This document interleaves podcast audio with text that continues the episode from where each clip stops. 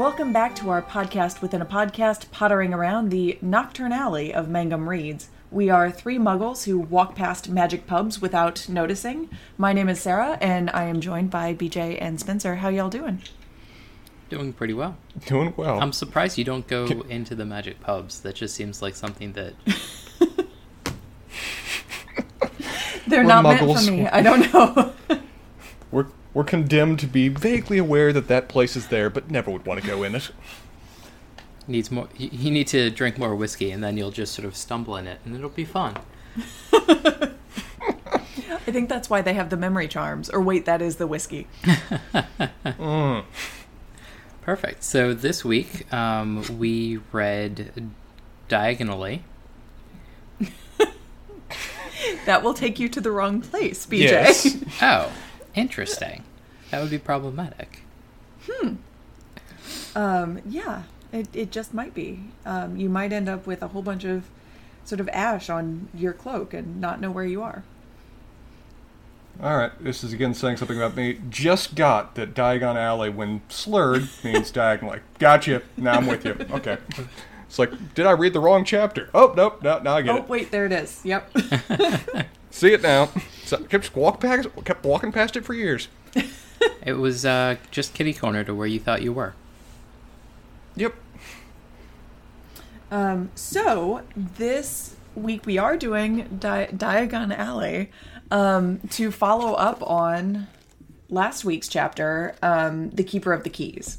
So, um, th- this chapter has like weirdly a lot happening with it, mm-hmm. um, and a lot that goes on, and it's a little bit longer than other chapters. So, um, B J, Keeper of Time, can I have an extra thirty seconds for my summary? You can so have, that I'm not slurring all of it. You know, you can have plenty of time. I'm not gonna, you know, play any Jeopardy music or anything like that. You can use a couple time turners if that makes your life even easier. Uh, yeah, well, that would be great. Um... This is distinctly the longest chapter yet, so if you're if you're only going with thirty extra seconds, I am going to be impressed if you're able to pull this off. Listen, I practiced, and I could do it in two minutes, but Terry told me that he couldn't understand what I was saying, so... Space it out. We're not going with uh, Penzance patter, so you can, okay. you know, t- take breaths and, and do all the things that, that you need to do. All right, I if also... You want to do the struct- if you want to do the structure of Modern Major General, I'll be even more impressed. Maybe but next we'll see week. What you can pull Maybe off. Next week, Spencer. um, okay, so we start um, this chapter just as a little bit of a... Um, a where we were last chapter. Um, Hagrid had just come in and dropped all sort of, sorts of knowledge um, on Harry.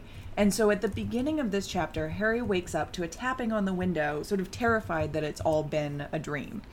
Hagrid and Harry take off for the big city for back-to-school shopping after a brief and very Midwestern discussion about how Harry is going to pay for really anything. Hagrid gives the boat a little extra help getting back, and we have various discussions about wizard banks, the Ministry of Magic, and dragons, uh, which Hagrid would really like one of those, by the way, all sparked by a headline about a break-in on the front page of the newspaper that the owl delivered at the beginning of the chapter. When they get to London, they make their way to the Leaky Cauldron, which seems to be visible only to them.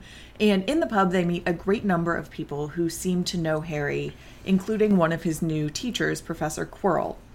In the alley out back, Hagrid taps a brick two up and three across to reform the wall into an archway into Diagon Alley. They make their way through cauldrons and owls and broomsticks to Gringotts' wizard bank, where a very surly goblin uh, named Griphook takes them through a series of perilous caves and mine shafts, first to Harry's vault, it turns out that his parents did leave him some money, and then to Vault seven hundred thirteen, where Hagrid removes a mysterious package to deliver to Dumbledore. Pockets full, they make their way back to the street so Harry can buy his uniform from Madame Malkin, where he meets a very unpleasant fellow student and first hears about Quidditch and Hogwarts houses. Harry and Hagrid hit up several other shops. Hagrid buys Harry an owl for a birthday present before heading to Ollivander's wand shop.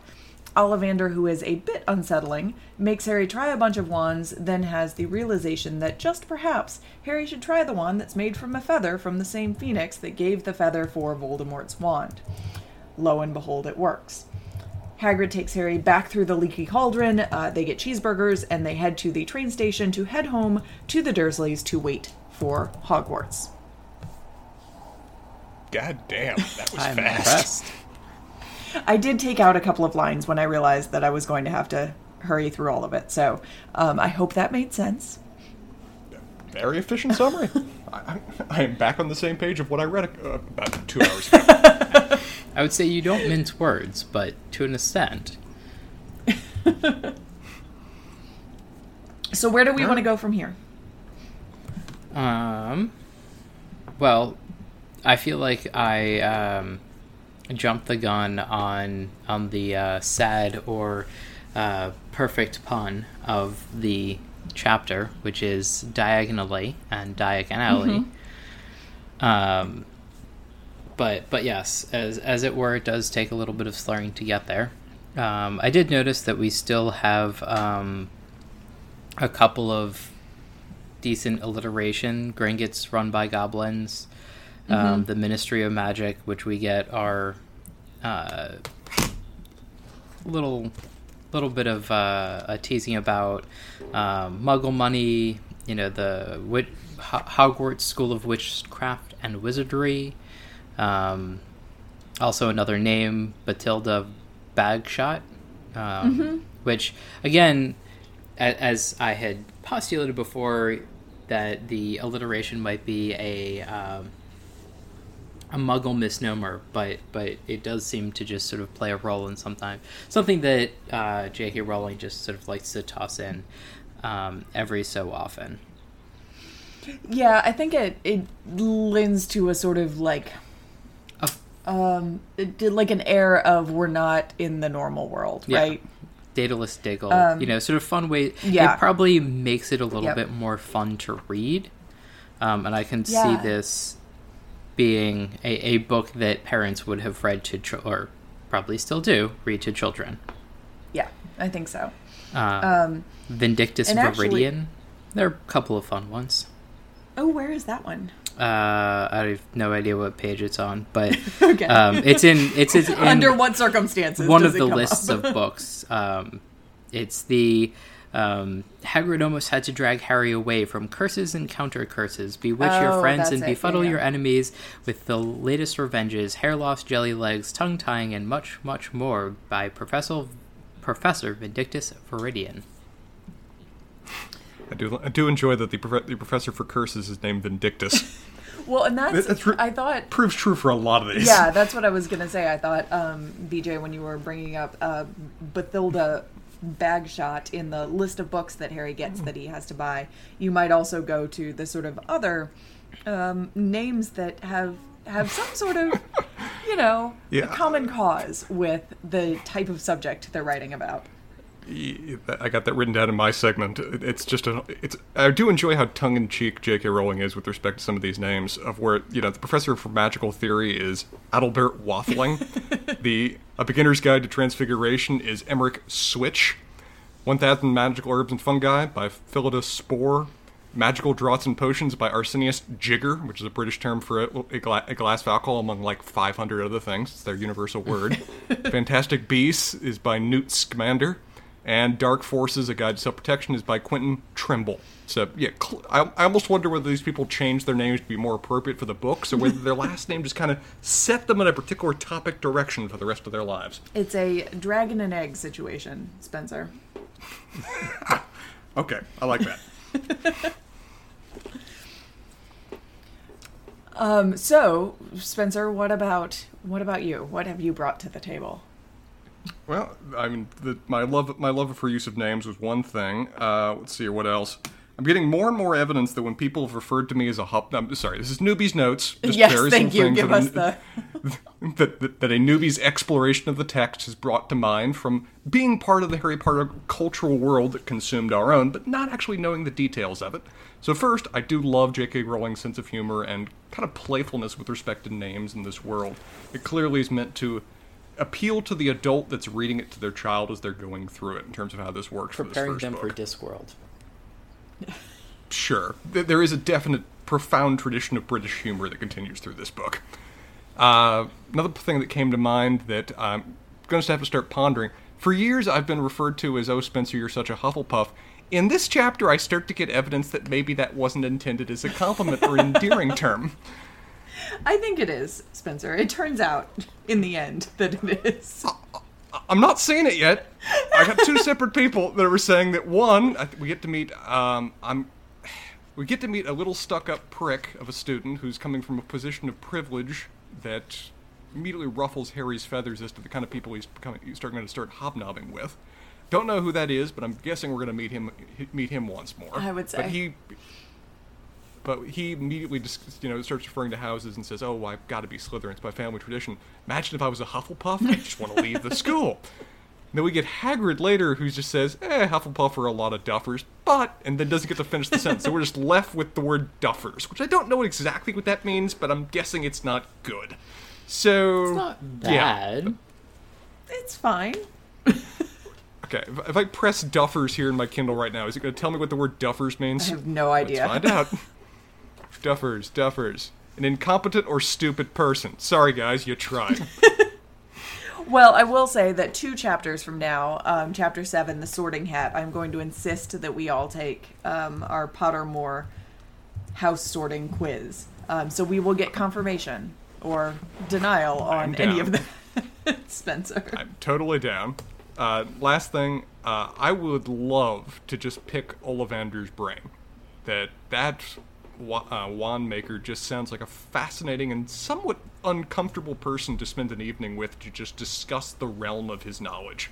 Because anybody who's apparently aware of every single wand he's ever made and every single wizard he's ever given it to has an historical and cultural background that needs to be written down. Yeah. Yeah, he is a like a real archive in and of himself. Yeah, and to the point that, I, I mean, his reaction to giving Harry the wand, the, the brother to the one that so scarred him, the one wielded by he who shall not be named, it's impish. It's clearly he knows that, oh, this might unsettle the world, this will be fascinating to see. There's a level of, I don't necessarily say it's amorality, but just distance from the concerns of everyone other than his particular specialty in the world. But well, and he's, strikes me as an interesting character. He's also a person that seems to be sort of like ageless in the world too, right? He could be one hundred forty-seven years old. Um, uh, he could be, the shop says it was originally building wands in three twenty-eight B C. Sure, was that? I'm not willing to put it past him that he was there. Was that his family or was that him? Little of column A, little of column B. Yep. Mm-hmm. Okay, well, that's what I got for Newbie's Notes. I guess I had Sarah, you want to wrap? A couple of other mm-hmm. things that I noticed, like, seem to be a yeah. thing regularly, which is there is no understanding that Harry has no knowledge of the Wizarding World, and, like, no one seems to get that, and that's, like, a recurring theme. Mm-hmm. And it doesn't seem to particularly be Harry in specific. It just sort of seems like, oh, well, if you're at all associated with wizards, you know about all of the things, like Quidditch teams and the different houses, et cetera, et cetera. It, it, it seems like Harry's particular uh, home environment was known really only to Dumbledore and a select few, and that everyone else has just kind of had a big question mark where he's been the last ten years. Yeah, I mean, yeah. I get, but like when he's presented as, I know nothing about wizards or the Wizarding World, they're like, yes, but what's your favorite Quidditch team? And it's like, uh, okay. There's, there's some there's some things that are just so naturally part of our background, so naturally just an aspect of our world that we can't immediately process that people wouldn't know them, just because to us they're as simple and common as breathing. I guess Quidditch apparently falls into the same category. Well, but I will say, at the same time, like, there are a fair number of kind of newly formed witches and wizards who come from Muggle families that come to mm-hmm. Hogwarts. And so the idea that you would be interacting with somebody who does not have any knowledge of the Wizarding World is not like out of out of bounds. And the idea that you would be teaching them about the the Wizarding World, we don't really get much much of that in the books. But it's mm-hmm. it is a little weird, to your point, B J, that like nobody seems able to switch gears with Harry. Um, yeah. Whereas clearly they have to be with other people at some point. Yeah. It does raise a practical, interesting question. Harry had a guide to all this of where Hagrid showed up to walk him through it. Mm-hmm. For those who are literally born in strictly Muggle families, do they is are they sent a primer with their letters? You know, some degree of further explanation, or are they just expected to kind of just find their own pa- their own path? It's, I mean, it's unclear. We get a couple of moments in the second book, in the kind of beginning of the second book, where there is kind of a new student who came from a Muggle family who is just ecstatic and overwhelmed and effervescent in the whole situation. But we don't get any in-depth sort of consideration of like, but really, what is your day-to-day life like right now? Because this is going to be a little weird. So... It's not we like do Harry, know that Harry like, could have found the alley. Yeah, so we do know that they like would get a letter that had some amount of information. Yes, and that be, because presumably his uh, aunt and uncle received this information, and they were supposed to pass it on to Harry. Whether or not they actually read that letter or whatever it was mm-hmm. remains to be seen. But I guess it's kind of like one of those things where it's like, hey, this exists, and, you know, don't talk about it, which also seems like a really weird thing to be like, you have to accept this and never talk about it, and we trust you with that. But putting that aside, it's just like there seems to be some amount of um, information that is put out there. I sort of feel like it's going to uh, an international school or something along those lines mm-hmm. in a foreign country, and then as a, you know, like U S diplomat's child or something along those lines, and then yeah. you know, just moving there and everybody being like, wait, you you don't speak Portuguese? That makes no sense. yeah. And it's just like, what? Everybody here knows that like everybody's from all over the place, and and so anyway um and I wonder, well, I mean, we do get in the in the next chapter, we meet Hermione, who is also from Muggle parents. Mm-hmm. Um, and she got her letter, and clearly, like, in it turns out that kind of in her fashion, she has gone and bought all of the books and learned all of the things kind of before yeah. getting anywhere. And that's just her personality. But obviously not everyone's going to do that. So you could see certainly a situation, like, absolutely, there have to be some sort of instructions that come in these letters to students who are not from wizarding families, um, because they have to know how to get into Diagon Alley to get their books and all right. of their supplies. And, and like the, rich families? Go ahead, yeah. yeah. I guess, I feel like that's another thing that, well, I'll come back to it when we um, have our Ask Sarah questions, but the, like, how does a Muggle go to Diagon Alley and purchase things in what seems to be the, you know, standard adventuring kit of bits of gold, silver, and bronze, um, or whatever it is? You know, do they just magically There's get, a... like... I have to believe there's almost like a student aid program that goes on with restricted to children coming from Muggle families. Like, they get a special degree of guidance and funding to support them, because there's otherwise no way they could enter this world. So I'm sure that they get guidance and advice, um, but there is a currency exchange station in Diagon Alley. Ah. Yeah, right. Mm-hmm. We, I don't remember when we get that. It is several books from now, but the Grangers, I think it's in the third book, actually, the Granger parents have to go exchange money. Interesting. These are mm-hmm. these are gold, silver, and copper coins. I'm guessing this is a pretty impressive investment that goes into the gear they need to go to this school. Or yeah, the exchange well, we rate do. is super weird. that yeah, also that's possible might be true, too. Yeah. Um, and we do see um, a couple of like not super well-off families dealing with it as well. Gotcha. Well, Sarah, in a chapter that has practically no Muggles, what are you going to go with in terms of your Mugglest moment? Oh, so I am... I did, last week I did not do any Muggles, and this week I am not doing any Muggles either. Um, the world building of Diagon Alley is one of my favorite things um, that happens in this first book. It just makes me so happy going through the street and the shops and kind of the, the moments of what is happening there. Um, and so we get the names of a couple of the shops on the streets, and then we get the names of a couple of shops later as we go through the series. Um, But I have done my research and gone to the Harry Potter Wiki and um, looked up all of the no- names of known shops on Diagon Alley. And so I would like to read this list to you and have you all decide which shop you are running um, if you mm-hmm. are living and working on Diagon Alley.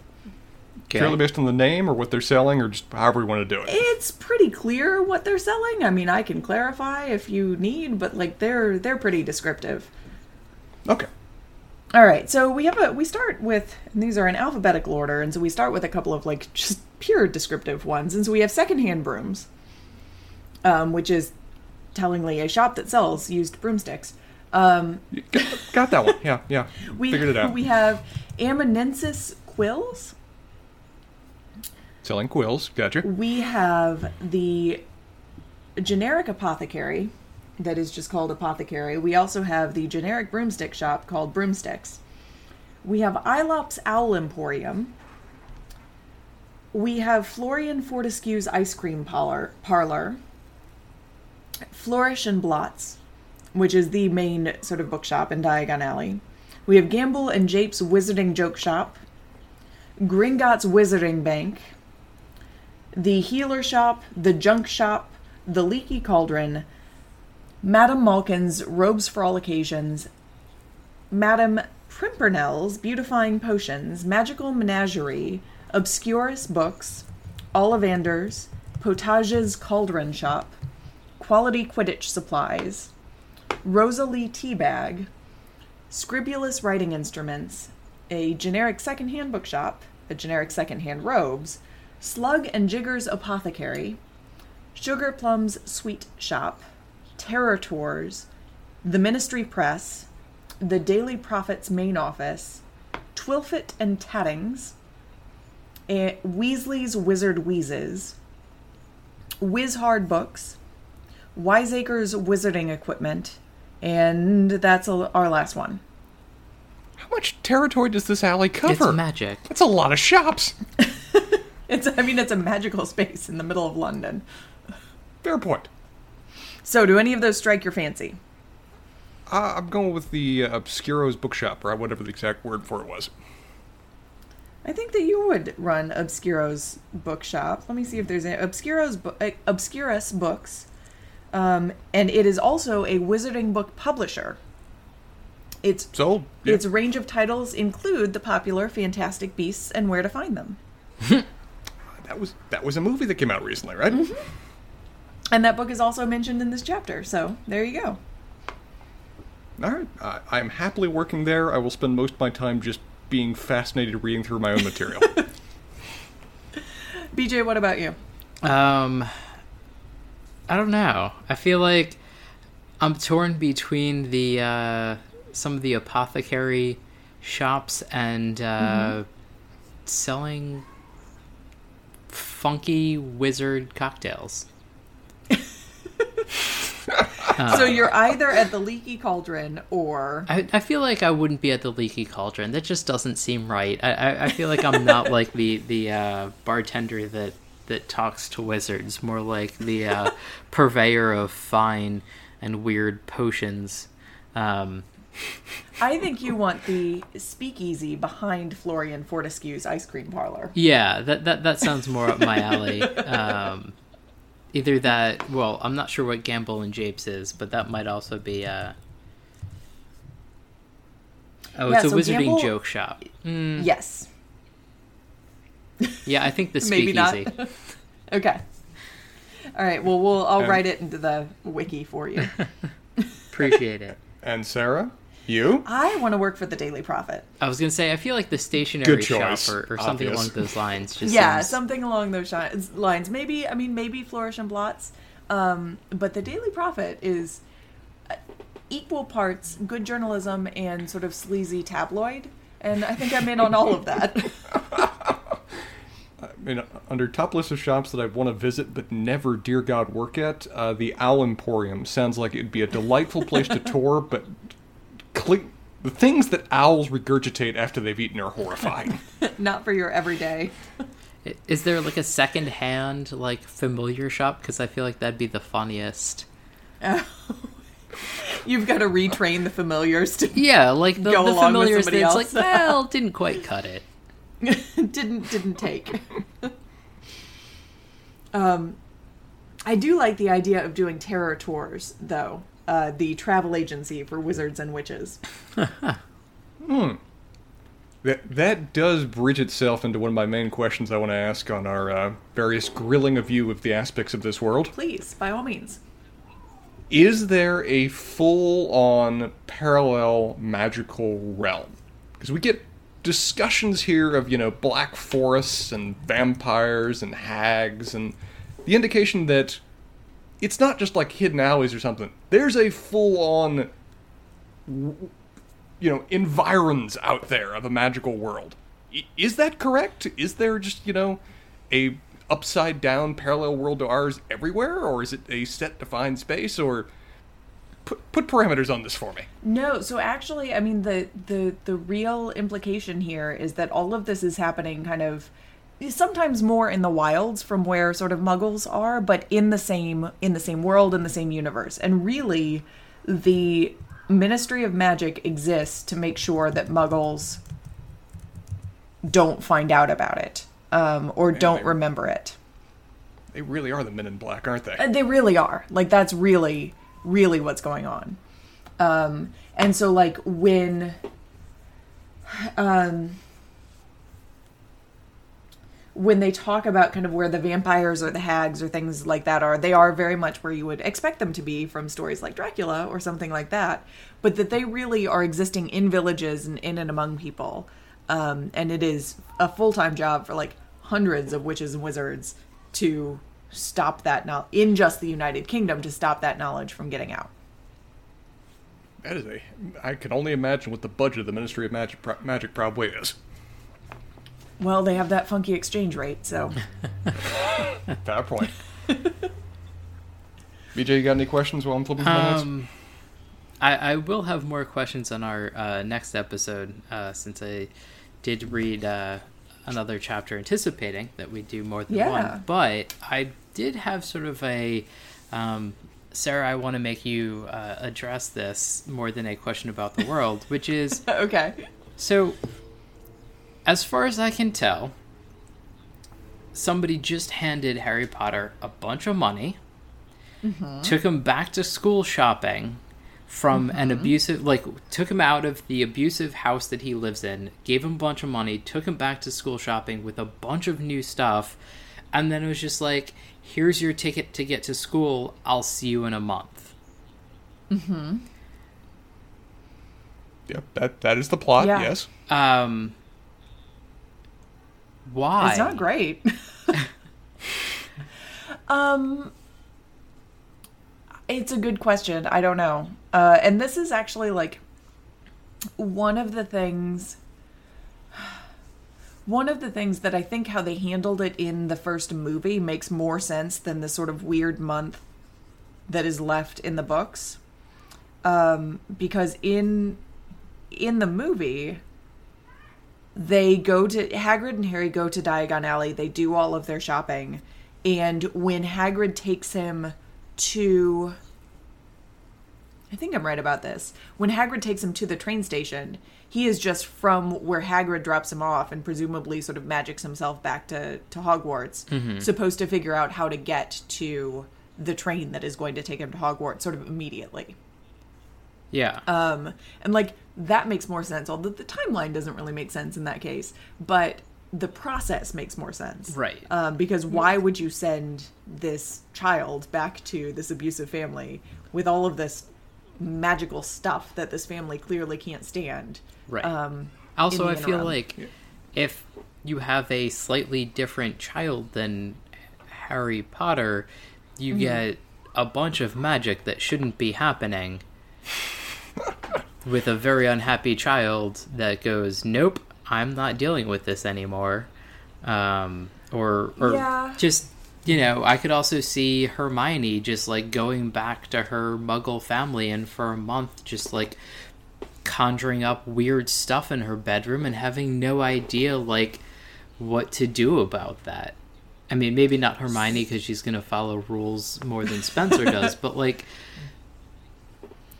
So that is a is a fair point. Um, but what we learn in the beginnings of the second book mm-hmm. is that one of the functions of the Ministry of Magic is to keep a rap on underage wizards and witches doing shit they're not supposed to. Um, so, like, there are essentially, like, tracers on all of these witches and wizards once they kind of get into the system, I guess. I don't really know how it works. The logistics of this are very sketchy. They're bugged. Um, but they're bugged. And the Ministry of Magic mm. knows if you are doing unauthorized magic in your house. Now, if you come from a wizarding family or live in a particularly, like, magical area, it's difficult for them to figure out if that's your family or you or whatever. But, like, Harry is living with very much muggles in a very much muggle part of the world. And so they know if he is doing magic that he is not supposed to be doing um, outside of Hogwarts, and they can send sternly worded letters very quickly. Well, one point for Harry about, you know, the odd structure of him, you know, being exposed to the magic world, getting everything and being sent back for a month, seems to be driven by, in his situation, that you have to send advance notice that you're accepting the invitation to join Hogwarts. Yeah. It, that the letter said you had to give him, like, thirty days notice or something before you do it. Mm-hmm. So it kind of took Hagrid showing up at the last moment to advise him, you got to, here's your letter, you got to send it back off. And then it's like, okay, now that I'm here, I'll lead you through this stuff, because I had to get you the letter so you got so you got into the term on time. Mm-hmm. So I, it seems like that, that that's the reason it's set up for the odd structure of sending him back to the home now that he's been exposed to the magical world. And I have to believe that most of the kids don't go through it quite that way. It's just that Hagrid was in town to help. But can't know, just assuming. Yeah, I think that's probably Seems true. Like a I mean, most, yeah. Good theory. Go ahead, B J. Yeah. I think, you know, the vast majority of students coming into Hogwarts have parents who can lead them through the process and take them shopping and do the whole thing. Um, or there's a reasonable expe- expectation that they don't know anything about anything and have then given, mm-hmm. kind of been given explicit instructions about how to go about it. So if mm-hmm. one of you received a really weird letter of your child has been accepted to a private school, uh, please respond in the next thirty days and then send them off in a place that you won't be able to contact them for the entire semester. Oh, that one's going in the bin. Sorry. That, that one, I'm not, not even sure I'm opening that one. Okay. Listen, if it shows up by owl. If it shows up by owl, I'm checking my coffee because somebody, somebody slipped me something. So all I need to do is send you a piece of mail by owl and I can abscond with your child. Good to know. B J, I'm in a situation of where I thought you forged oh, a... Oh, God. Um... Spencer, do you have the weirdest relationship with reality of any of our friends? And we know this! Which is fascinating to me, because you're sort of, like, the only person that has the, like, the most real-world job, except for our friends in the military. I didn't think it was that unusual that the various, you know, gift invites or you've you've got a re- restaurant reservation, they're coming my way. I thought you were in some way, you know, forging or faking, but it kind of establishes the baseline level of distrust I have for strange mail that shows up. Fair enough. But I appreciate that. All right. I, partner. Indeed. Uh, for next week, I believe we are moving on to the journey from platform... Nine and three quarters. Nine and three so quarters. So, Spencer, yes. How would you uh, reduce that fraction?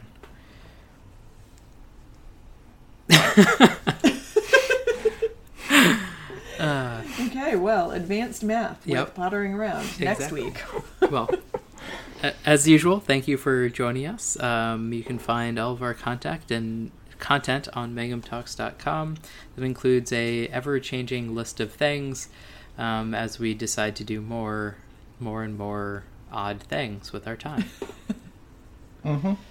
Perfect. Um, and we will see you next week for our very next chapter of Harry Potter. Looking forward to it. All right. Bye, y'all.